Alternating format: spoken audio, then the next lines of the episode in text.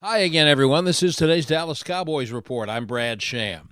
The Cowboys were looking for a workmanlike performance that just got them their seventh win yesterday in Carolina, and that's what they got.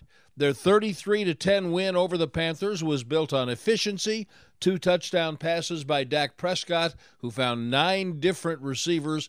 But what was not workmanlike was the fourth interception return for a touchdown this year by cornerback DaRon Bland, tying an NFL record. When I got that ball, I just, I just, when I got up, I was like, I got to go. I got to get find the end zone again. I mean, it just makes another goal just to break it, you know. Bland now has six interceptions this year, which ties him for the league lead. The Cowboys sacked the quarterback seven times yesterday, and now they start their short week preparations to host Washington on Thanksgiving Day. That's today's Cowboys Report. I'm Brad Sham.